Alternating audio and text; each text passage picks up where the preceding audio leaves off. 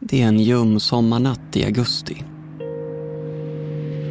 På en rastplats längs med E4 i Botkyrka söder om Stockholm är det mycket folk i rörelse. Utanför McDonalds vid den nattöppna drive-through-luckan hänger tre kompisar. En av dem är 12-åriga Adriana. Och eh, de står och ska beställa mat. En bit bort från ungdomarna står två män och röker. De har skyddsvästar på sig. De båda männen ser hur en vit bil rullar in på parkeringen. De anar oråd liksom. Det känns inte bra. Plötsligt utbryter skottlossning. Man skjuter helt urskillningslöst. SOS 112, vad har inträffat? Kan ni skicka ut en ambulans nu? Kvar på platsen ligger Adriana och är dödligt skadad.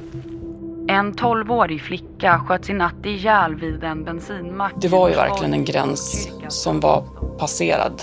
Botkyrka är i sorg. Adriana hon var som min lilla syster. Så jag minns bara jag fick en blackout. Jag kunde typ inte ens prata. Medan Adrianas anhöriga och vänner försöker ta in det som har hänt drar en polisutredning igång. Vi ska göra allt för att lösa det här. Du, är, du pratar med polisen nu? Okej, jag vill lämna ett anonymt tips. Det här är en utredning där flera märkliga händelser inträffar. Saker som ska leda polisen allt närmare en lösning. Ska jag berätta nu? Ja. Okej. Från Just Stories och Podmi.